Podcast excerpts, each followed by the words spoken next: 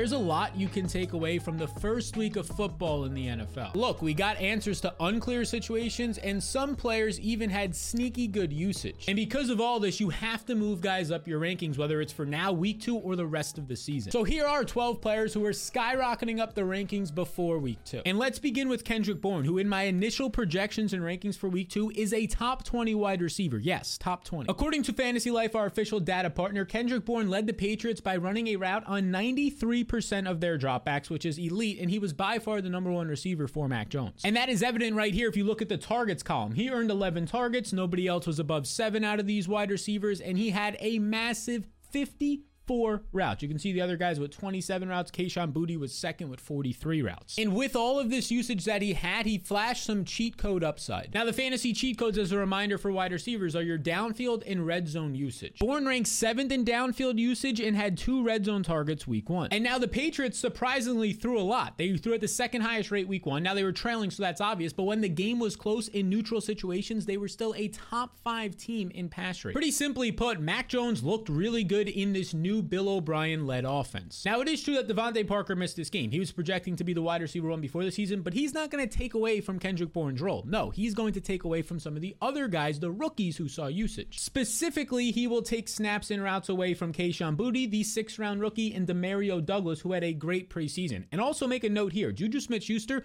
reports came out that his knee was messed up right before the season started, and this is going to be a chronic issue. He only played 27 snaps, about 50% of the snaps in this game. So Kendrick Bourne is somebody that can't be on your waiver wires. He's literally a top 20 wide receiver for this week, and this next guy is now a stud. And that'll be the Colts wide receiver Michael Pittman, who, yeah, after week one, he is a stud because he scored the seventh most fantasy points week one. You can see right here, 19.7. He was right up there with some other guys who were getting a lot of praise after this week, like, you know, the typical guys, Justin Jefferson, Stefon Diggs, and yeah, Calvin Ridley. And he did this on the 15th best wide receiver usage of the week. I mean, he was drafted as like the wide receiver 30, so he's already exceeding those expectations. And this production is likely to continue because the Colts were passing a lot. They passed at the eighth highest rate overall, 68% of the time. But when the game was close, a one score game or tied, they were throwing at a top seven rate. And now this is much higher than the preseason expectation when they had a mobile quarterback and Anthony Richardson. You would think, oh, maybe they're going to run the ball a lot. But the truth is, this isn't shocking because their new head coach, Shane Steichen, the former coach of the Philadelphia Eagles, he did the same thing with Jalen Hurts. A mobile quarterback, yeah, he made them throw at a top five rate. So this is incredible news for Pittman. In week one, his role was elite. He played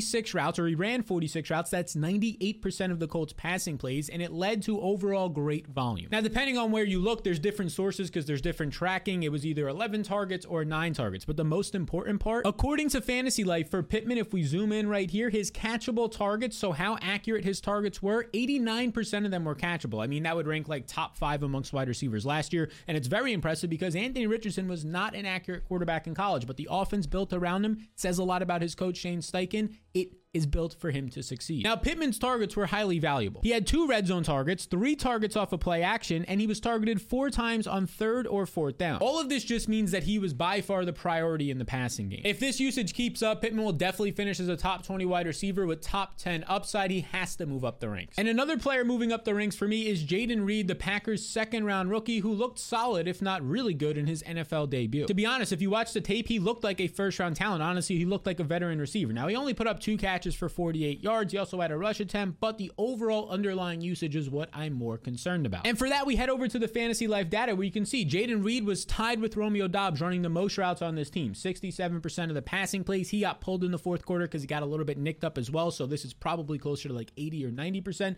And then 25% targets per route run. So he was earning a target on 25% of his routes, also tied with Romeo Doubs for the lead. He was basically operating as the wide receiver 1A, 1B in this game. Now, of course, Christian Watson didn't play in this game, and we don't necessarily know when he'll be back. He might miss a couple of more weeks, but it's pretty clear that Jayden Reed will be involved in the offense. And as I mentioned, Reed did leave for a little bit. They called it cramps, but he took a massive hit on a deep target downfield, so I think that's more so what it was. But he came in and actually recovered an onside kick later in the game, so he seems to be good to go. And speaking of that deep target that he got hurt on, Reed led the Packers with an impressive 92 air yards week one. Now, the biggest concern for Jayden Reed is this the Packers actually threw 50 50. They threw 50% of the time, ran 50% of the time. Around league, league average, but when the game was close, one score or tied, they ranked third worst in the NFL at passing. Now, of course, that's just on a week one sample, but this is what the team wants to do. They want to run the ball and not make Jordan Love throw 30 plus times. So if they're not throwing it a lot, that is a concern for like your wide receiver two or three in the offense. But based on his week one role, he has to move up the rankings, and he has the talent and potential efficiency to get by even on lesser volume. Now, this next running back saw a lot of volume and it was encouraging. And if you're finding this video helpful, make sure you hit the subscribe button so you can see all my future content that I have coming out for you. And that running back's name is James Cook. And yes, he is indeed the primary running back for the Buffalo Bills. Cook played 61% of the snaps in this game out of the running backs. He saw 67% of the rush attempts and ran 50% of the running back routes. All of this is RB1 usage with a slam dunk for James Cook. And now, what did all those percentages work themselves out to? Well, it was 12 rush attempts and six targets. So 18 opportunities, top 10 running back usage week one. And the other running backs on this team between Damien Harris and Latavius Murray, their rush attempts and targets only combined for seven. So here's what this means James Cook commanded 72% of the running back opportunities week one, which would rank top 10 last season. And he was targeted on 24% of his routes. Only Stefon Diggs on this team had a higher rate. Amongst running backs last year, that would also rank top 10. Now, there was one key interesting part of the data from the two minute snaps on Fantasy Life. You can see right here, this 100% is actually Latavius Murray. All eight two minute offense snaps in the fourth quarter, you saw Latavius Murray out there. It's likely because he's the veteran. They trust him more in pass protection late in the game when the game was on the line. Now, this is something to note for sure, but it's not too alarming. James Cook can still earn this usage moving forward. And the good news here is that Latavius Murray is his primary backup. Latavius Murray is 33 and a half years old. Damien Harris only had one rush attempt week one, so he really doesn't have much competition. Now, his week one matchup was tough. I mean, he ended up going out there and facing the Jets, who were the number three overall defense after it was all said and done week one. And on 16 total touches between his rush attempts and receptions, he put up 63 total yards. So that's only like four yards per touch, not the typical efficiency and explosiveness we were used to seeing out of James Cook. When last year he was third in the NFL, averaging over six yards per touch. But now heading into week two, this should all change because he's coming in as an eight and a half point or nine point favorite. Even a 10 point favorite is what this opened at for this week. And running backs with similar usage to what Cook saw week one in similar matchups as big favorites average 14 fantasy points, or a little bit more actually, like nearly 15 fantasy points since 2020. So yeah, Cook is a top 20 running back, borderline top 15 running back this week. And this next guy is actually in the top five. And it's David Montgomery who saw great usage week one. And yeah, like I just said, it was not a mistake. He is a top five projected running back for me early on this week. Look, we got to talk about the role and break it down with more context, but just on the surface, it was great. 77% of the snaps, 64% of the rush attempts, and even 53% of the running back routes run. This is all awesome. And it led to 21 rush attempts and four red zone carries for Montgomery. Now, this is the expectation we had all off season. Montgomery, the bigger back at 220 plus pounds, is going to see the red zone work and early down work over Jahmyr Gibbs. And all of this led to a solid week one for Montgomery, about 13 and a half fantasy points. Again, those 21 touches, but he wasn't efficient. He averaged like three and a half yards per carry. That's definitely going to increase behind what was yet again week one a top five offensive line for the Lions. And Montgomery saw zero targets. That's not going to continue. And if we look a little bit closer here, between Montgomery and Jahmyr Gibbs, the running backs only saw two targets. They made up just 7% of the targets. Last year, the running backs were making up 20% plus of Jared Goff's targets. Expect this to go up. Now, we do have to discuss Jahmyr Gibbs. We've gone in depth on him in another video this week. He only saw nine touches week one, but he was great on these, averaging nearly seven yards per touch. He looked really explosive, broke six tackles on just seven carries. He looked great, and his own coach said he's going to see more usage moving forward. And here is that context. After the week one game on Thursday night versus the Chiefs, Dan Campbell said he'll begin to get more touches now, so that was just the beginning. So yeah, he's not only going to see 27% of the snaps and nine touches as a top 12 pick, you could probably see closer to 15 plus touches. But this is fine because even if Montgomery sees only say 60% of the snaps, he's still going to be in line for 16 to 18 touches and earn even targets in the future weeks. And now heading into week two, the Detroit Lions have the fourth highest team total, expected to score the fourth most points on the slate. This is crazy. This offense is now great. What a 360 flip from a couple of years ago.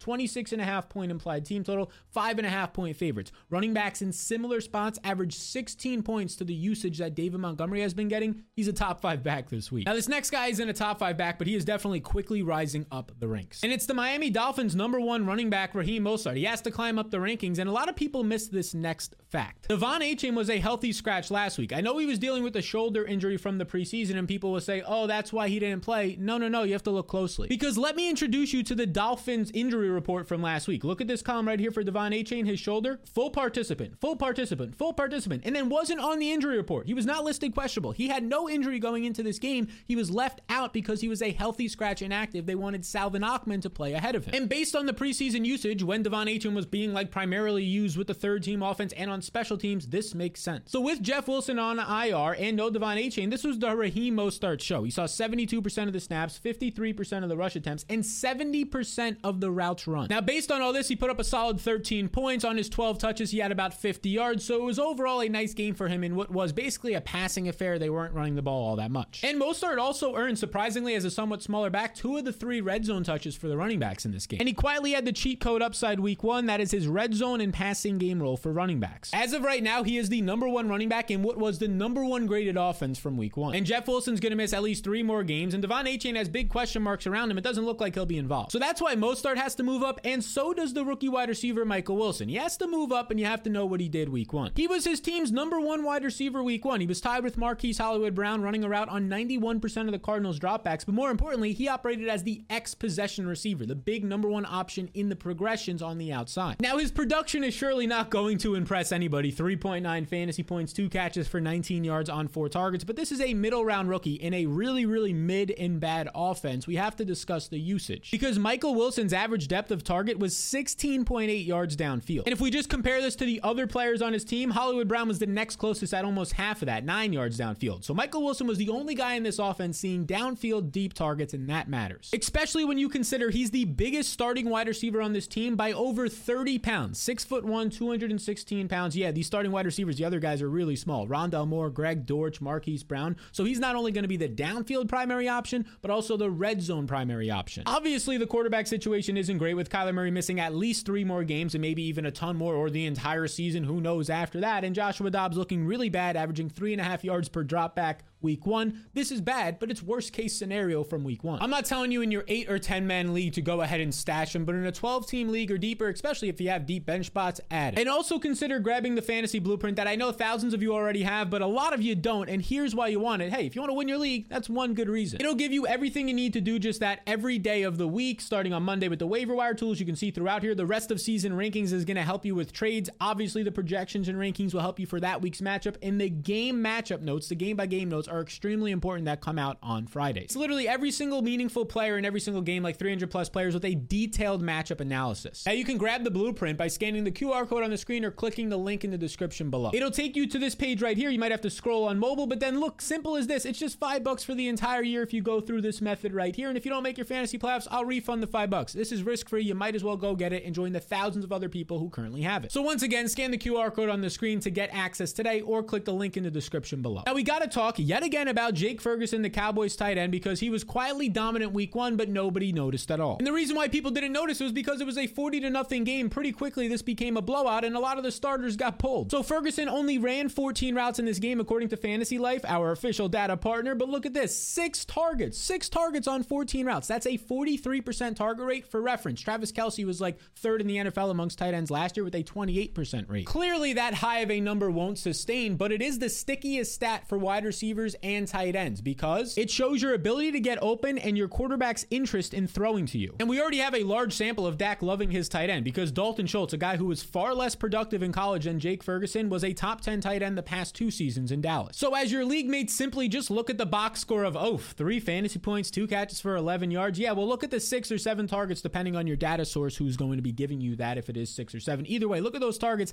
and how often he was targeted on his routes almost 50% of the time. Once he plays a full game, he has legit 8 to 12 target upside, is what that means. And to make things even better, Jake Ferguson slid right into Dalton Schultz red zone role. Schultz led the Cowboys in red zone targets last year, and Jake Ferguson four red zone targets week one, tied for the NFL high. Again, he only ran 14 routes and played like one half. So in 12 team leagues, I want him to be at least on my bench as a backup tight end because I want to see what happens here. There's some true, real serious upside. And now for this next player that's jumping up the ranks, we have to just start it by talking about Austin Ekeler, who look at this. He might actually miss a couple of weeks. We'll see what happens here, but Jeff Mueller on Twitter, a doctor, is saying if true, if these ankle, right high ankle sprain is true based on the video that he's watching, there's an average running back miss time of three weeks. Now let's just say it's a week or two. Either way, this next guy has to move up the ranks. And that would be Austin Ekeler's backup running back, but more so from week one, his running mate, his equal, if you will, in Joshua Kelley. Because according to the fantasy life data right here, Joshua Kelley played 45% of the snaps week one. This was a split backfield. And look at this the rush attempts, they each saw 47%, 16 rush attempts each teaches what that means. And on his 16 attempts, he was very good. He graded out as a top 10 running back week one. He averaged 16 attempts for 91 yards. He averaged 5.7 yards per attempt, found the end zone, and also added a target. And Kelley even earned some valuable snaps. He saw 43% of the two minute drill work. He split the third down and long snaps with Ekeler and had five red zone touches. And now this is exciting because he is a little bit of a bigger running back compared to Ekeler. He's like 212 pounds coming out. Now he's apparently closer to 220 pounds, which gives him that red zone upside. He caught 23 passes in a limited role as a rookie, so he is a capable pass catcher, meaning he might have the fantasy cheat codes if he sees more usage. And now the reason why he's exciting is because week one, the Chargers offense was totally different. Maybe that's a week one thing. Maybe the new offensive coordinator, Kellen Moore, is just pushing towards whatever the best matchup is, but check this out. In week one, the Chargers ran the ball at the ninth highest rate, 47% of the time, but when the game was close, tied or in a one score game, they actually ran the ball at the highest rate in the NFL, over 52% of the time. And if you're curious to what Joshua Kelley has done when he's actually seen starter usage that he would see if you see no Austin Ekeler out there, most of the time in the NFL, he's been a split backup, but in college at UCLA, his first year, he had over 1,500 total yards. His second year, he had over 1,100 total yards and 13 touchdowns. Takeaway is that based on the week one usage, Josh Kelley is a flex play moving forward, and if Ekeler is out, he's a slam dunk top 10 running back. Now, Zay Jones is somebody who continues to steadily rise. I mean, he's been a staple of this skyrocketing up the rankings video over the past month that we've been doing that. Because in the preseason, we got a glimpse of what the offense might look like. It was Zay Jones, not Christian Kirk, staying on the field in two wide receiver sets, meaning he was playing ahead of Kirk. And for the people who say preseason doesn't matter, this is exactly why it does matter. Because that preseason usage stayed consistent in the regular season, where Zay Jones ran around on 94% of the dropbacks. He was a full time player compared to Christian Kirk just 66% of the time, basically only a slot wide receiver. And this fueled Zay Jones towards a great day 16 and a half points, a very consistent and stable five catches for 55 yards, and a touchdown on seven targets. Look, Calvin really got all the hype because he goes for over 20 points, over 100 yards, a touchdown. It's his big return. But Zay Jones was quietly a strong number two option in this game. And if we look at some of the usage right here, it's impressive. The first row is the Calvin Ridley stats, the second row is the Zay Jones stats. Zay Jones had a higher average depth of target. He had pretty significant air yards, 35%. He split the end zone targets, split the third and fourth down targets where the wide receiver is the priority, and he had more play action targets, which play action passes lead to higher efficiency. So he was very, very good. Ridley is still the wide receiver one, but Zay Jones was great in this game. And not only did he easily beat out Christian Kirk, but he beat out Evan Engram too, the tight end in the middle of the field who did run 31 routes but only earned five targets. So we now have a 20 game sample, all of last year and the final couple of games with the Raiders the season before that, of Zay Jones being a top 25 wide receiver, but still nobody is treating him like that. He should not be on your waiver wires. He should be in your fantasy lineups. Now, this next guy probably shouldn't be in your fantasy lineups yet, but yet again, another week this past week in week one was good news for him. And it's the running back version of Zay Jones and Jaylen Warren, who continues to be in the skyrocketing up the ranks video because look, the drumbeat continues for him after week one. Warren played 40% of the Steelers running back snaps. That is tied for the most snaps that he's seen in a game where Najee Harris was healthy. But what's even more intriguing is the touch split from this game. Because if you add up the running back rush attempts and targets, Najee Harris had eight in this game and Jaylen Warren had nine in this game, so it was really close to a split, and Warren had six targets. Now, the Steelers did play from behind like the entire game, so it did propel a little bit more targets than like an average game pace. But there is still some good situational football here from Warren. This top number is Najee Harris, the bottom is Jaylen Warren. Warren actually saw double, more than double the long down and distance, so like the third and long snaps,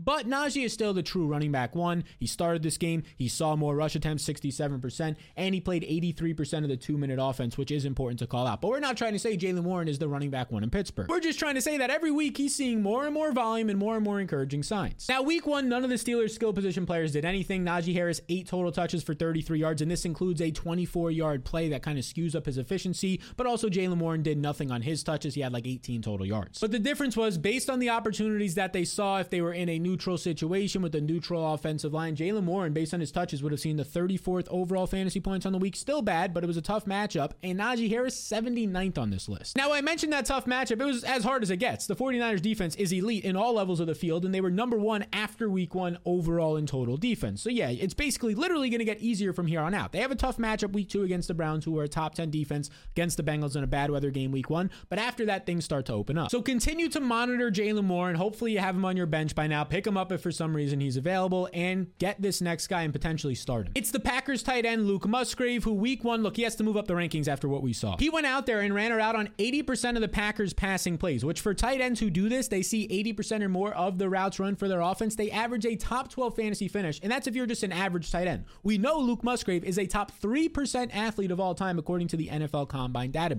And Musgrave's only competition is a third round rookie in Tucker Kraft, who only ran 7% of the routes, had no targets, played only a handful of snaps. Like Josiah Deguara had 13% of the routes, still nothing, but he's actually being used as like a fullback and a blocker mostly. So you got a good week out of Luke Musgrave. He was second on the week in tight end yards, second on the week, three catches on four targets. That's a good showing for any rookie tight end in their debut for sure, but it should have been a lot better. There's a video out there, you can see it if you want to, that basically he got throw- overthrown on what would have been a walking touchdown. And the other one, his big reception on a fumbled snap that was thrown off the back foot, a lovely pass by Jordan Love. He basically just stumbles on after he catches it, Luke Musgrave. He's too big for his body. That would have been another 20 yards and a touchdown, and there's no way you would have been able to add him or even had any chance at getting him on your team. Now, my concern for Musgrave is what we brought up earlier with Jayden Reed, how the Packers really don't want to pass all that much. But for a tight end, it's not as important because we're really just hoping for a couple of catches in like a touchdown for you to be a top five tight end on the week. Now, you could put all the information we just discussed here to use right now on Underdog where they have weekly contests. You can see right here, weekly contest with 35 grand in prizes. Check out this one, the Battle Royale, the one I like the most,